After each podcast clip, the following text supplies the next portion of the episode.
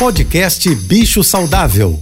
Fique agora com dicas e informações para melhorar a vida do seu pet com a veterinária Rita Erickson, mestre em comportamento animal.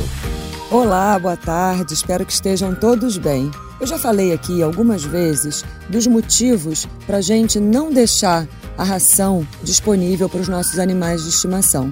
São vários os motivos. Um deles é que aqui no Rio de Janeiro a umidade relativa do ar é muito alta, o ambiente é muito úmido.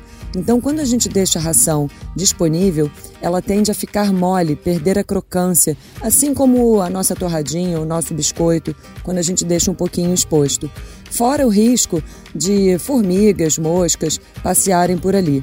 A ração também sofre um processo de oxidação quando fica em contato com a luz e com o ar. Mas, para além desses motivos da qualidade da ração, ainda temos outras razões para não deixar o alimento disponível. Porque o ideal é que a gente estimule o nosso cão e nosso gato a conquistar o seu alimento. É uma forma da gente enriquecer a rotina deles. E eu vou falar mais um pouquinho sobre isso amanhã.